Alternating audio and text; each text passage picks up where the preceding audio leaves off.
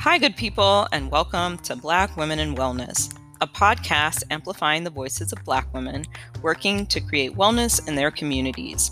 I'm your host and the creator of this series, Rachel Heath. And it's April, which means it is National Poetry Month. And I am so excited to share our Black Wellness Woman for the month of April because this person is an amazing Black woman, not just poet, but also artist that I had the pleasure of working with a few years back. So, this National Poetry Month feature is D. Colin. D. Colin is a poet and dream chaser holding degrees in English and Africana Studies. She is the author of Dreaming in Kreyol and Said the Swing to the Hoop, one of NY Capital Region Creatives Under 40 in the collaborative. She is also an NYS Writers Institute VONA and Cave Canem Fellow. And I actually met D. Colin in our workshop at VONA and found her to be an amazing, passionate, and ambitious artist who just have a has a love for the arts and also for serving her community. So, D. Colin uses poetry, performance, and paint to inspire, empower, and educate communities through creative writing workshops, theater, and visual art. She also runs Empress Bohemia, her own line of wearable art, which mainly showcases her hand painted wood earrings. I am so excited to share this conversation with D. Colin with you. For many of us, our wellness comes from artistic endeavors, and she hits so many of them writer, actor, visual artist. So, we're going to talk about art and healing today and how we as Black women can tap into that source um, as a way to bring wellness into our lives. So, here's our conversation.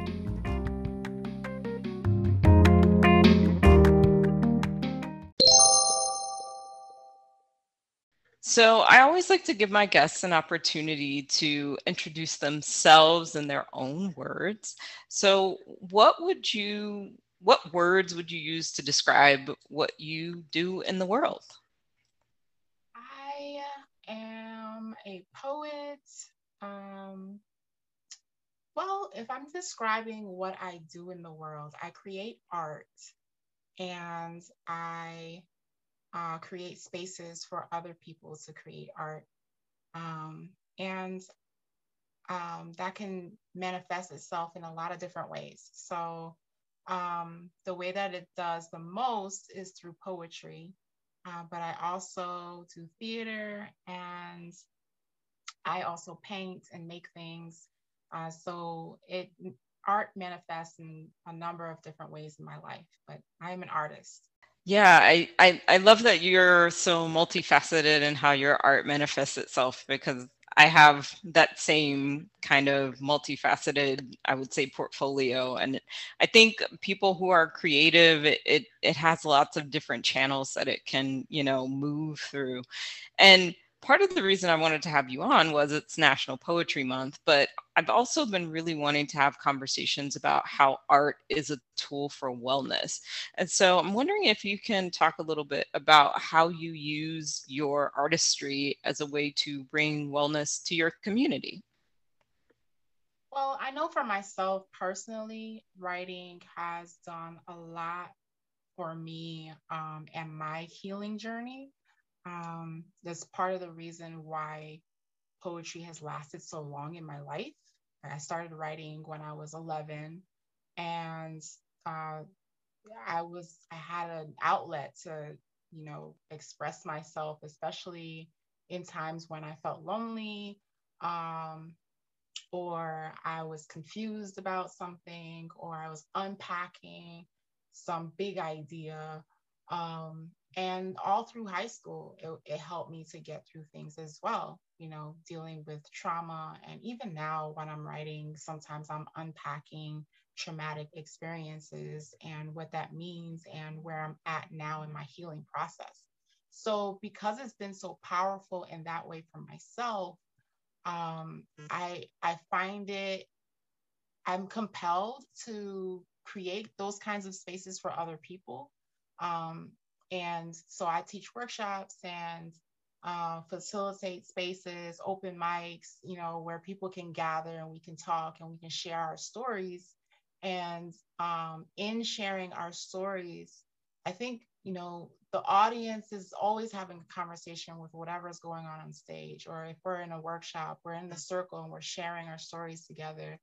Um, people find out that they're not alone um, and they find out that you know there are a lot of things that we have in common that we don't necessarily talk about. And um, they also uh, find power in in telling stories that we've you know maybe been conditioned to hush be be on the hush about. Like those are things that we don't talk about. Um, and that's powerful you know because it gives people back their voice.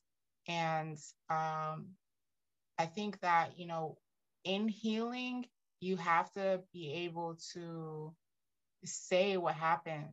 Um, but then also you need to be able to reclaim what was taken from you. And uh, that that's a that's a thing that art gives me all the time. Yeah, and I think those safe spaces for being able to create are so incredibly important, especially in our formative years. And so many of us, people of color, don't have those spaces in the home, but we can find them, say, in a writing workshop or on a sports team, or maybe in the choir, or maybe in the theater.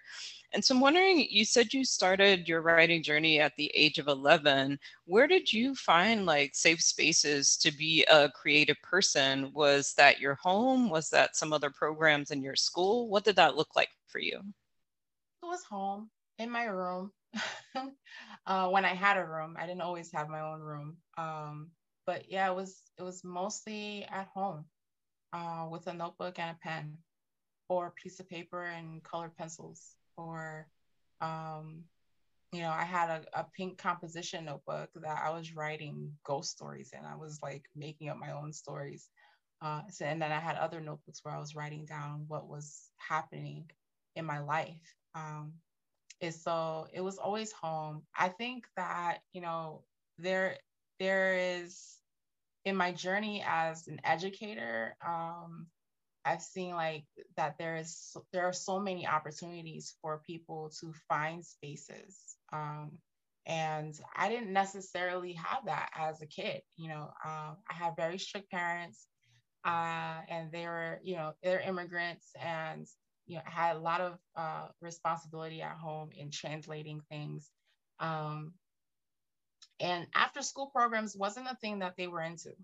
so I skipped all of that and uh, whatever experience I had with other kids, it was during the school day at school.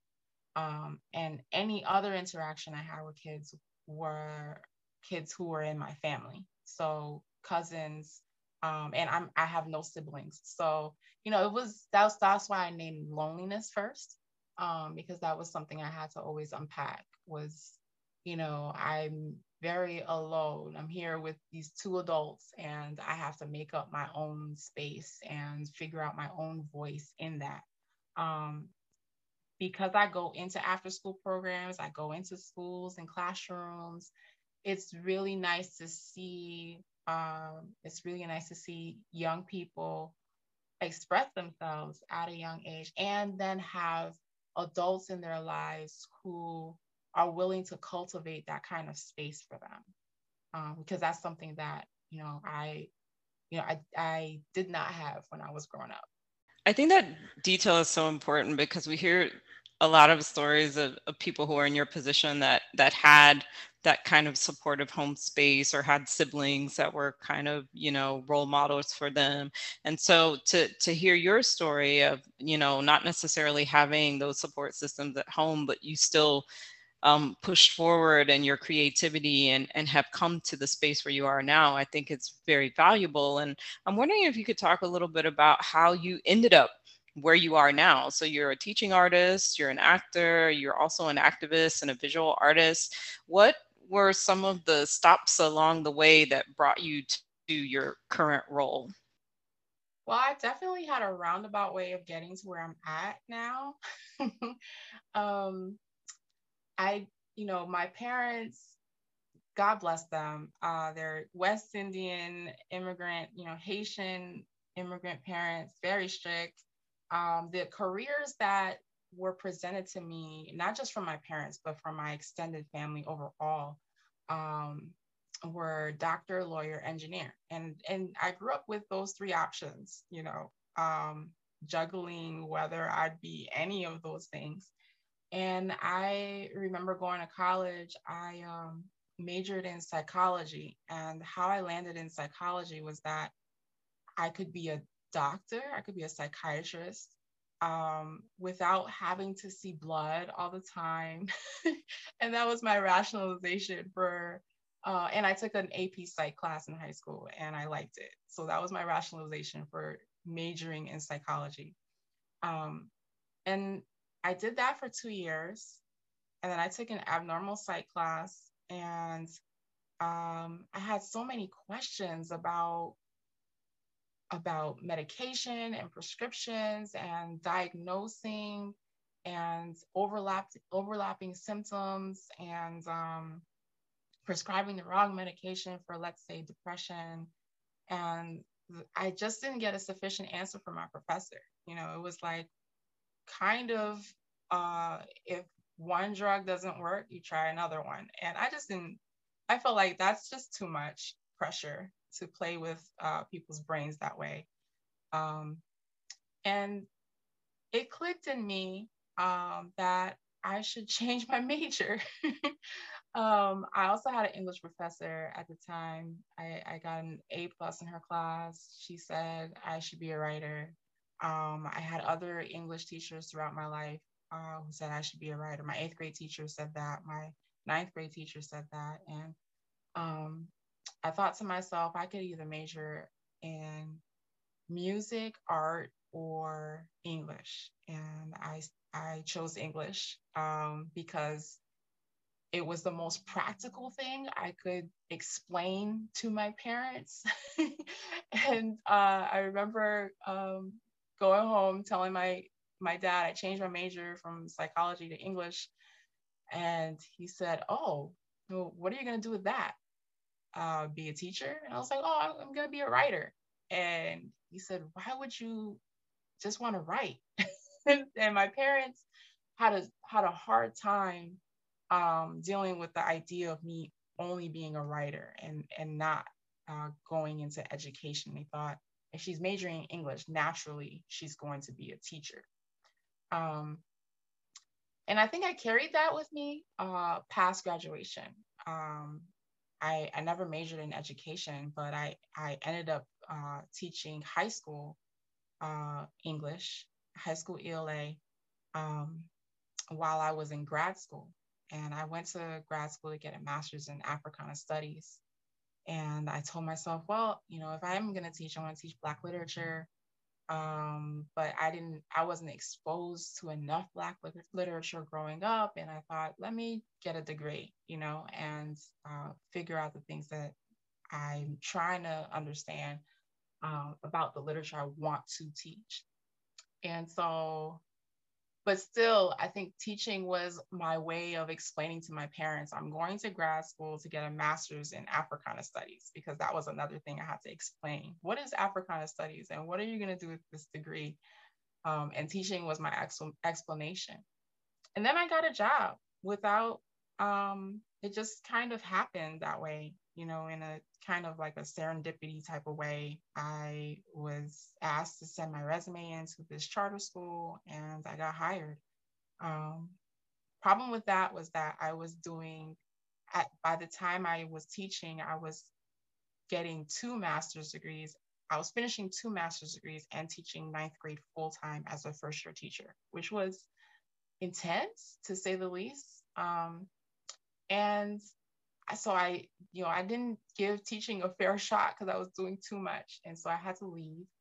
And I worked in a nonprofit for a very long time and really loved that job.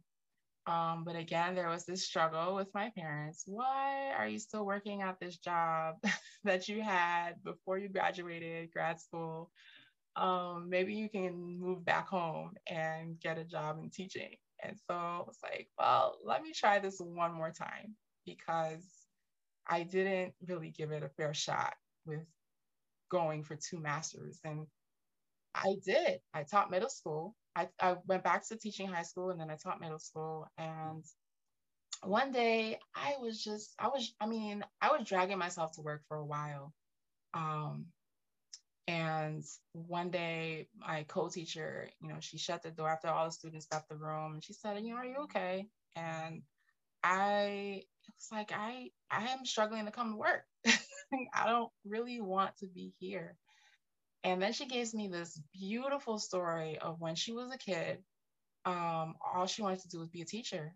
And, you know, she used to line up uh, stuffed animals and, you know, this is, this was her dream. It was a, you know, great, amazing story, touching story. And by the end of it, I said out loud, that wasn't me.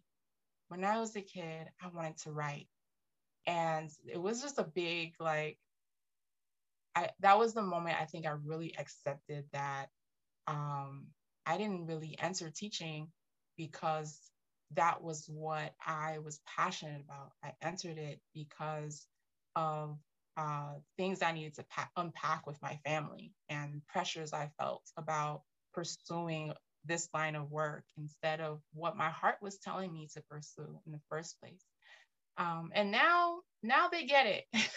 now my mom brags to people and says, "Yeah, my daughter's a poet," you know, and like, okay, it took it took them a long time to get there, and it took me a long time to get there because I was um, so focused on them instead of focusing on me.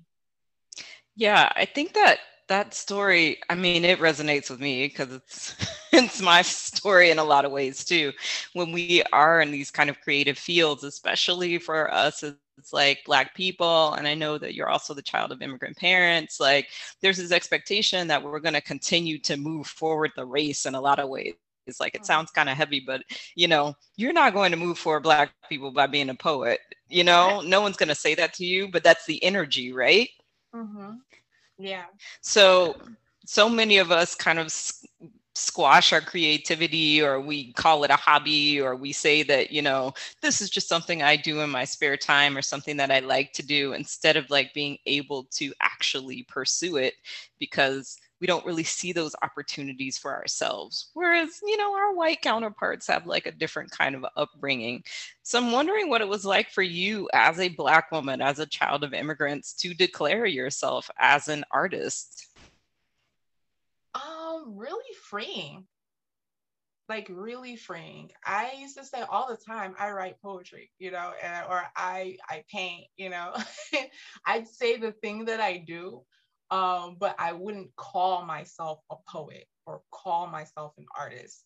And I think there's there's some energy behind that. And um, I when I started calling myself a poet, I was like, okay, this is this is just it just carries a different weight for me personally. Um, because I'm owning my journey now and I'm I'm very intentional. I'm more intentional about um, the language I I put into uh, what I do and um, what I want to put out into the world. Um, and as a Black artist, you know that's an empowering thing uh, because we're we're reclaim we have to like we're trying to reclaim space that's been taken from us right and and on top of that, um, we're trying to navigate all these other spaces um, that are not necessarily creative, you know, just trying to navigate life really. Um, and and and do that in a way that um, is in for me, I want to do it in a way that's in service to the world, but also is very intentional about um, who I am um, what I value, um, and what I represent. I I've, I've always been intentional in the way of, you know, I'll go into a classroom with my fro completely picked out, you know, because I want students to see my hair uh, completely picked out so that they could. I know I've had girls, black girls, come up to me and say, "Oh, wow, I love your hair. I didn't know I could wear my hair like that." You know, and be in front of a room talking to people. Um, and that's like a really freeing thing, you know, to be the the visibility that I wanted to see when I was a kid. Absolutely. And I love that you use that word reclaiming because so much of, you know, this art is a part of who we are as a people, but a lot has been taken and a lot has to be reclaimed. And so I'd, I'd love to hear your take on what you would like to see as far as this landscape of visual art and poetry and literature in general looks like in the next few years. Like i know that there are safe spaces for people of color to express themselves but when you go into a classroom a lot of times what's being taught is still the literary canon right? Which is mostly dead white people. Um, so what what are your hopes for the world of poetry and for the world of visual art as far as you know black people are concerned? I think um, i think people have a real opportunity to tap into poets who are alive uh, poets who um, students can relate to because they're talking about things that are happening right now. Um, and that's not to write off all the other poems that have been taught. You know i think there's a balance you know and we've been missing the balance for a long time. Um, I get excited when a professor says, Hey, I put you on my syllabus. You know, the year that that happened, I said, What? You put me on your syllabus. and they wanted me to come talk to their class after they've read a few of my poems. And um, I think more teachers, uh, more people in uh, spaces um, where you know young people are, are being educated in any way have the opportunity to you know bring in um bring in art and poetry that's happening right now. And and there's so many texts out. You know there's so many chapbooks and there's so many books of poems um, by really exciting writers that you know students can really see themselves in the literature that they're reading you know and and everyone can find a piece of literature that you know is is something that represents you know their background or where they're from um, or something they can relate to. And bringing bringing poets into the classroom you know doing the work of a teaching artist is gratifying in that way you know because they can see oh you know this isn't this art form that's um, antiquated and I can't really, I can't understand poetry and I don't know, it doesn't mean anything to me. Once they hear some poets in the classroom, it, it just kind of flips it upside down. Oh, I didn't had no idea that poetry could sound like this. And I didn't know I could do this with language, you know, and that can, that when that happens, when that switch turns on, it's really exciting to see um, see them develop their own their own work. Yeah, I, I love that that the focus is also on artists that are alive, artists that mm-hmm. are speaking from the era in which we're living in. And again, that's not to discount anyone that came before, but it's all about balance, right? And right. it's amazing the first time you find a poet that talks about things that have happened to you. And you know, that's not to say that you shouldn't look for other viewpoints as well, but if you're looking to get people interested, they want to see themselves within the work. So mm-hmm. it's important to present those those models and to have people come into a classroom and say, you know, I'm the person that wrote that book.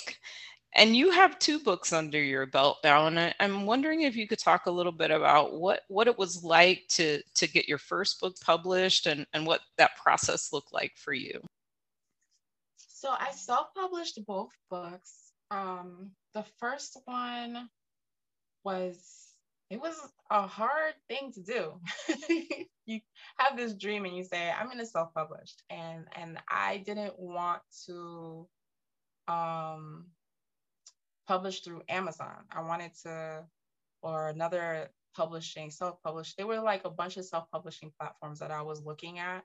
And I thought to myself, well, I really want to like learn this whole process and what it means to write the book, um, format the interior, um, get a cover, all of those things, and then uh, order prints from a printer. So I wanted to like become my own publisher, like really become my own publisher. And um, and so that's what I did with Dreaming in Kreyol. And that was my baby. Like I really took a lot of time to figure out what poems um, I wanted to have in the collection.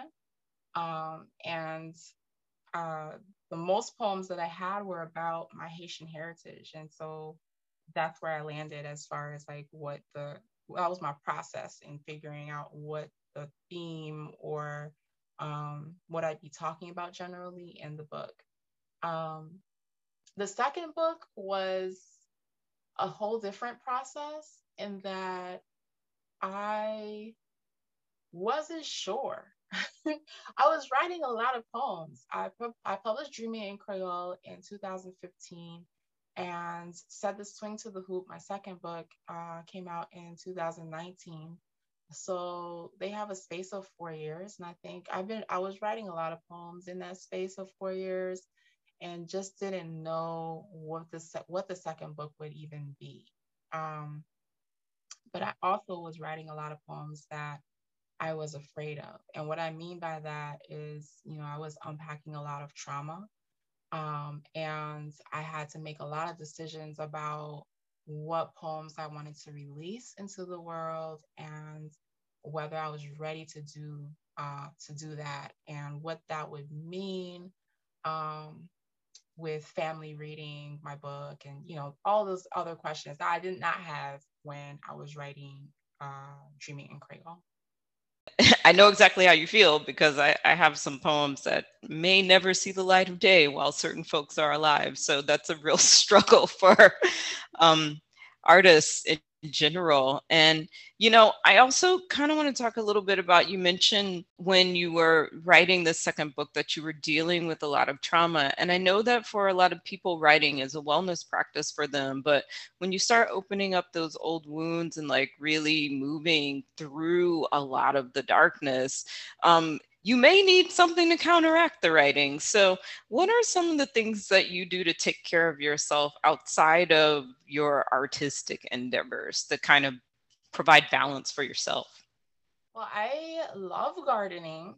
Um, it's just so peaceful to have my hands in the dirt and to plant things and to watch them grow and then to eat from what I've grown. It's it's just it's um it's a very therapeutic process for me. Um, so gardening is definitely a, a gift in my life.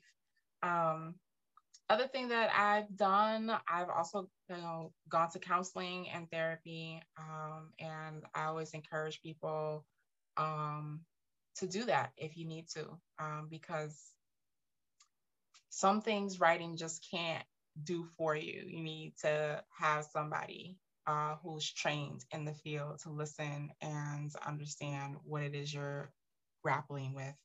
Uh, so I, I have done counseling. Um, and I, I think standing in the sun is amazing. I don't know what it is about standing in the sun, but having the sun on your face, um, I'm smiling just thinking about it. Uh, and I like to I like to listen to music.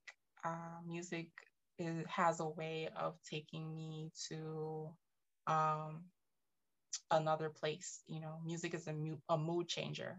Uh, so I definitely uh, listen to a lot of different music. Um, and then I'm I'm into candles, lighting candles, burning sage, um, and sitting in quiet you know, there's something about sitting in quiet for me. I don't know if it's because I'm an only child, but yeah, sitting in quiet is uh, something that I enjoy doing. Uh, so yeah, that's I think that kind of sums it up. And I read. I read a lot. yeah, I think that that reading is is important for writing but also it's a way to like unplug as well um, and all of those like wellness practices are so accessible and you know it's again we we come to the page to kind of face our demons and we can think that maybe that's the last step and really you know maybe you do need to sit down and just have some quiet time after you write something really heavy or maybe counteract it with some music or sitting in the sun so I love I love that the list was of things that are incredibly accessible. um, so I would love if you're up for it, um, if you could share some of your work with with our audience so they can hear um, some of your poetry. Sure. Um, I'm going to read a poem called Toussaint, and then I'm going to read a poem called The Girl Dream. And they're both in my second book, uh, Said the Swing to the Hoop. So this poem is Toussaint.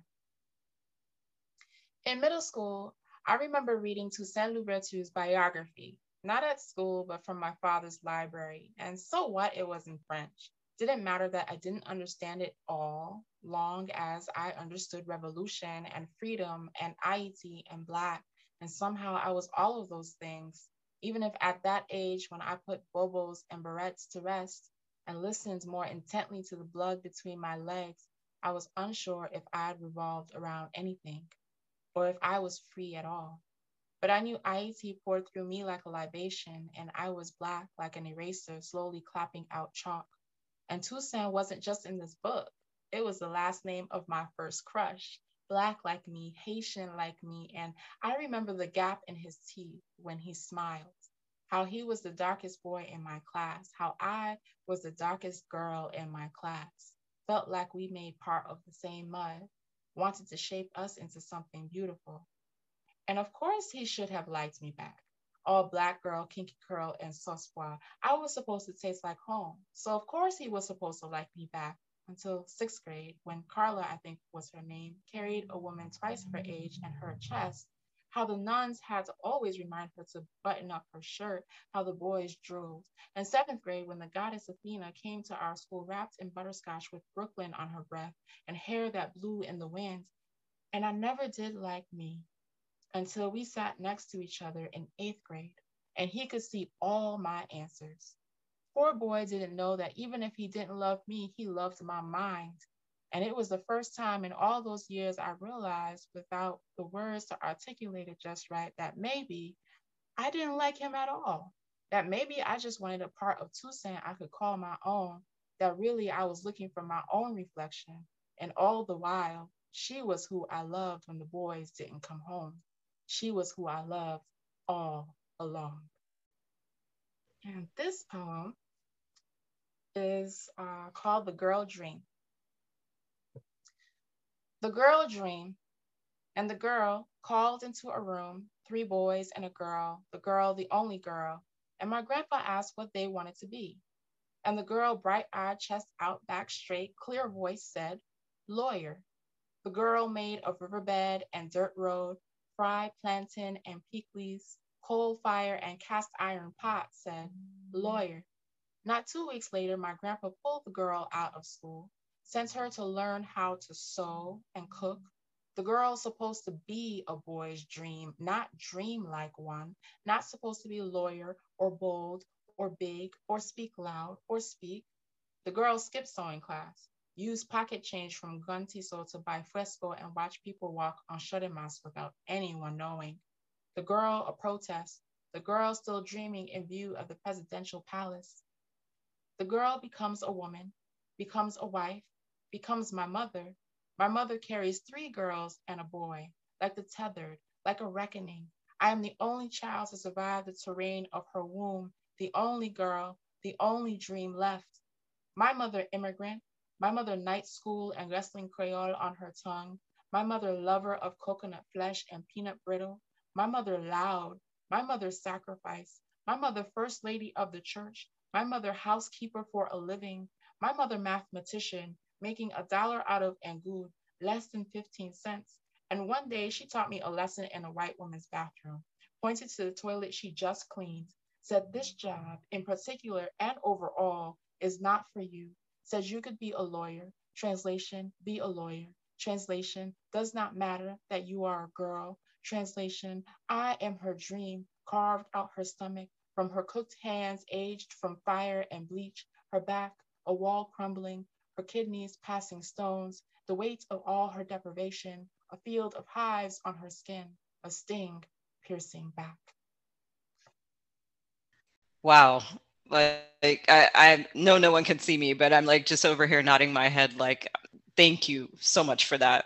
Uh, like thank dumbfounded you. right now, which is not a good thing since I have to keep talking. Um, I love how much of your authentic self is present in every word. And, you know, I think it's so important for artists to feel like they have the space to express themselves fully. Um, and I'm wondering, like, what words of advice you would give to someone who has been facing the page and has, you know, voices in their head that's telling them, what they should say and who they should be and and what would you say to that person who really wants to express themselves but has kind of been boxed in? I want to tell people that the voices get quieter over time um, and you kind of have to write through them. Um, because I've I've had those voices, you know, shouting in my ear, you know, who do you think you are? You really think that you're a poet? You know, are you really gonna call yourself a writer? And um, I get like that. I've gotten that imposter syndrome. Uh, but you know, I I had to keep writing through that process. Um, and that's the best thing that you can do when a voice is telling you that you can't do something is to keep doing the thing that you're not sure you can do. Keep trying. Um, that's something that helps me. And um, i think like people there are the people who are the naysayers or you know they they present this negativity or this negative light on whether or not a dream can actually happen. But there's also the people who are rooting for you. Um, anytime there's somebody who, you know, at my open mic, if they're going on stage for the first time, they've never read a poem out loud in front of an audience ever, and they come to me and they're like, I kind of want to do the open mic, but I'm not sure. And I said, you know, I always say the audience is rooting for you.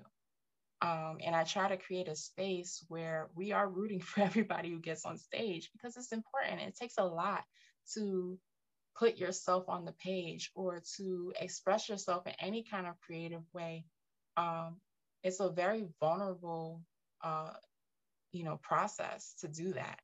And and I I try to you know support that, uh, support people being vulnerable, but also supporting uh, supporting the energy around them. You know, surround yourself with people who are rooting for you um, and uh, people who can give you constructive uh, feedback. You know, um, and it, it's it's it's that is it has a, a foundation of uh, growth and love behind it.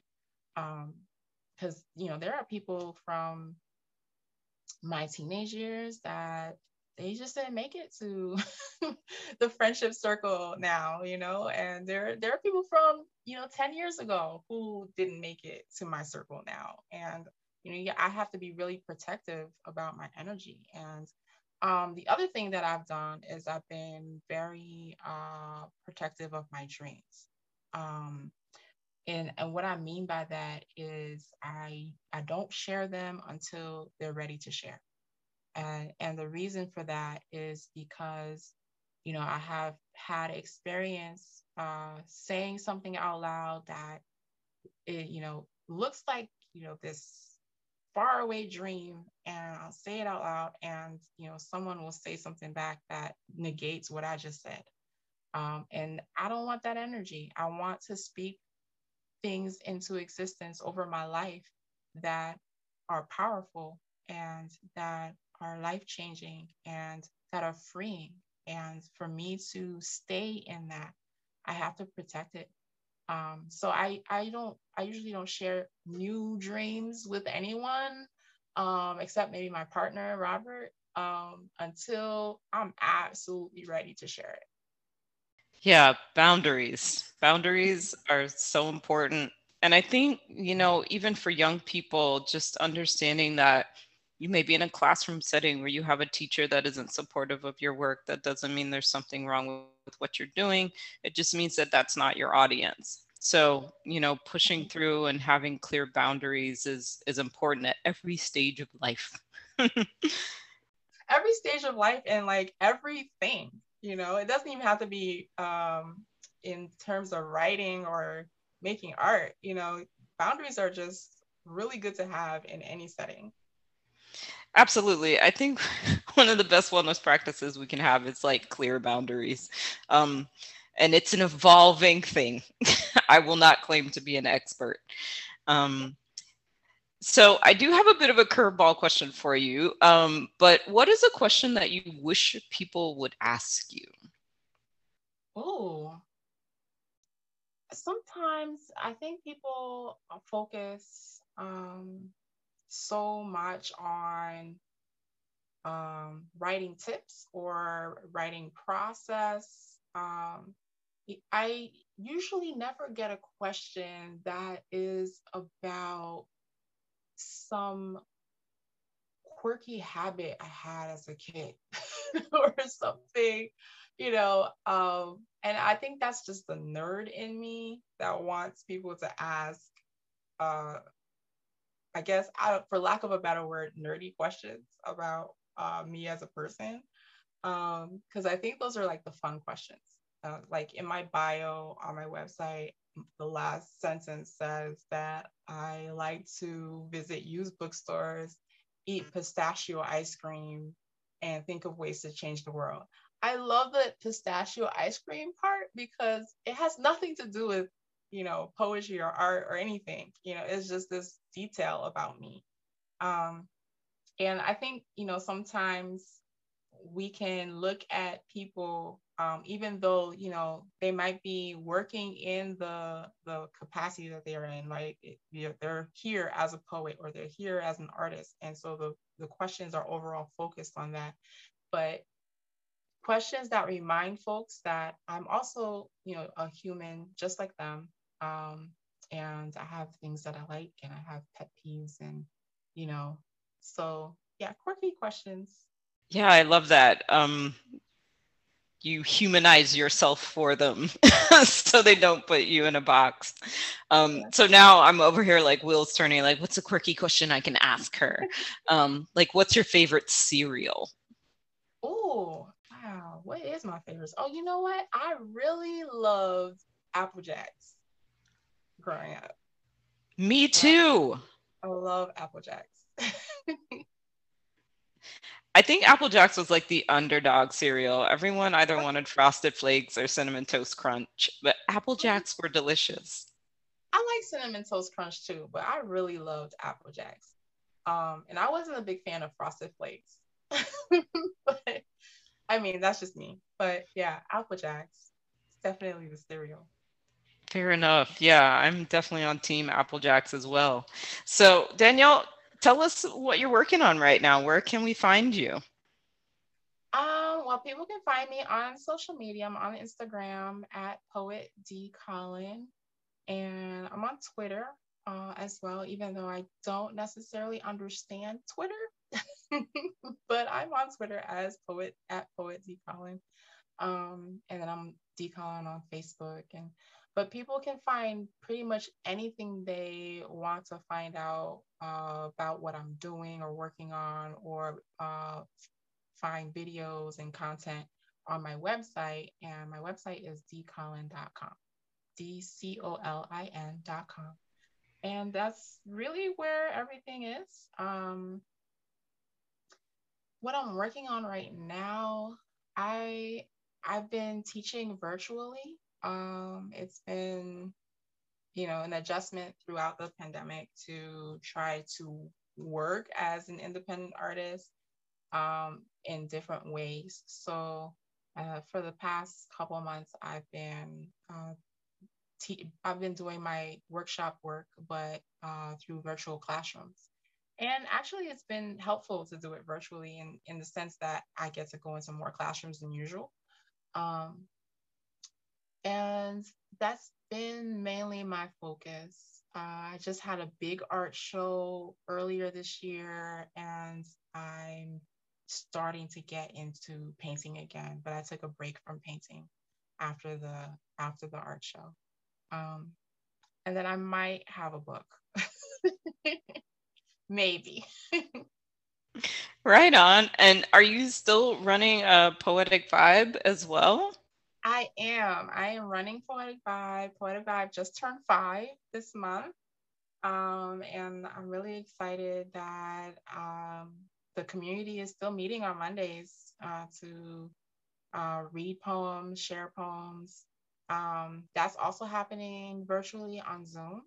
And I'm not really sure when that's going to happen again in person, but right now it's been happening. It's been happening in Zoom for the past uh, year. Yeah, that's wonderful. So we'll make sure all of your um, social media links and your website are in the show notes. So if folks want to check out what you're doing, they can find you there. Um, and I, I, hope there's a book coming. um, and if there is, then people can keep up with you on social media and find out about it there as well. So thank you so much for doing this with me. Um, I really wanted to have a Black woman poet on for National Poetry Month, and uh, I think that this was fantastic. Thank you. Thank you for having me on your podcast.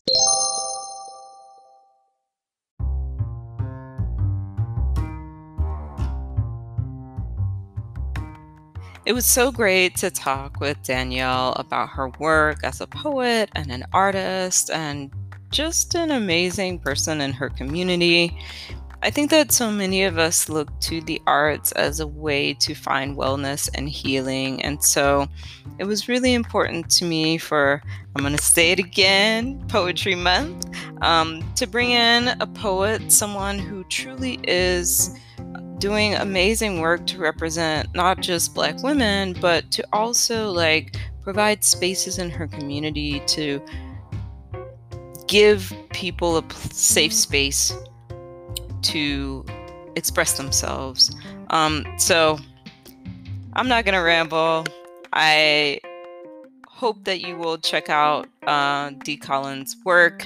I have put all of her links in the show notes, so please, please, please check out her website. Um, I know that her open mic is over Zoom now, so if you are a poet or an aspiring writer and you want to check that out, you can do that now um, just from the comfort of your home. And um, if you are someone who appreciates the written word, check out one of her books um, and just go out and read some poetry this month and, you know, give yourself that gift of art. Um, and with that said, I'm to let y'all go. I will see you all next month for the next installment of Black Women in Wellness interviews. And until then, be safe and be well.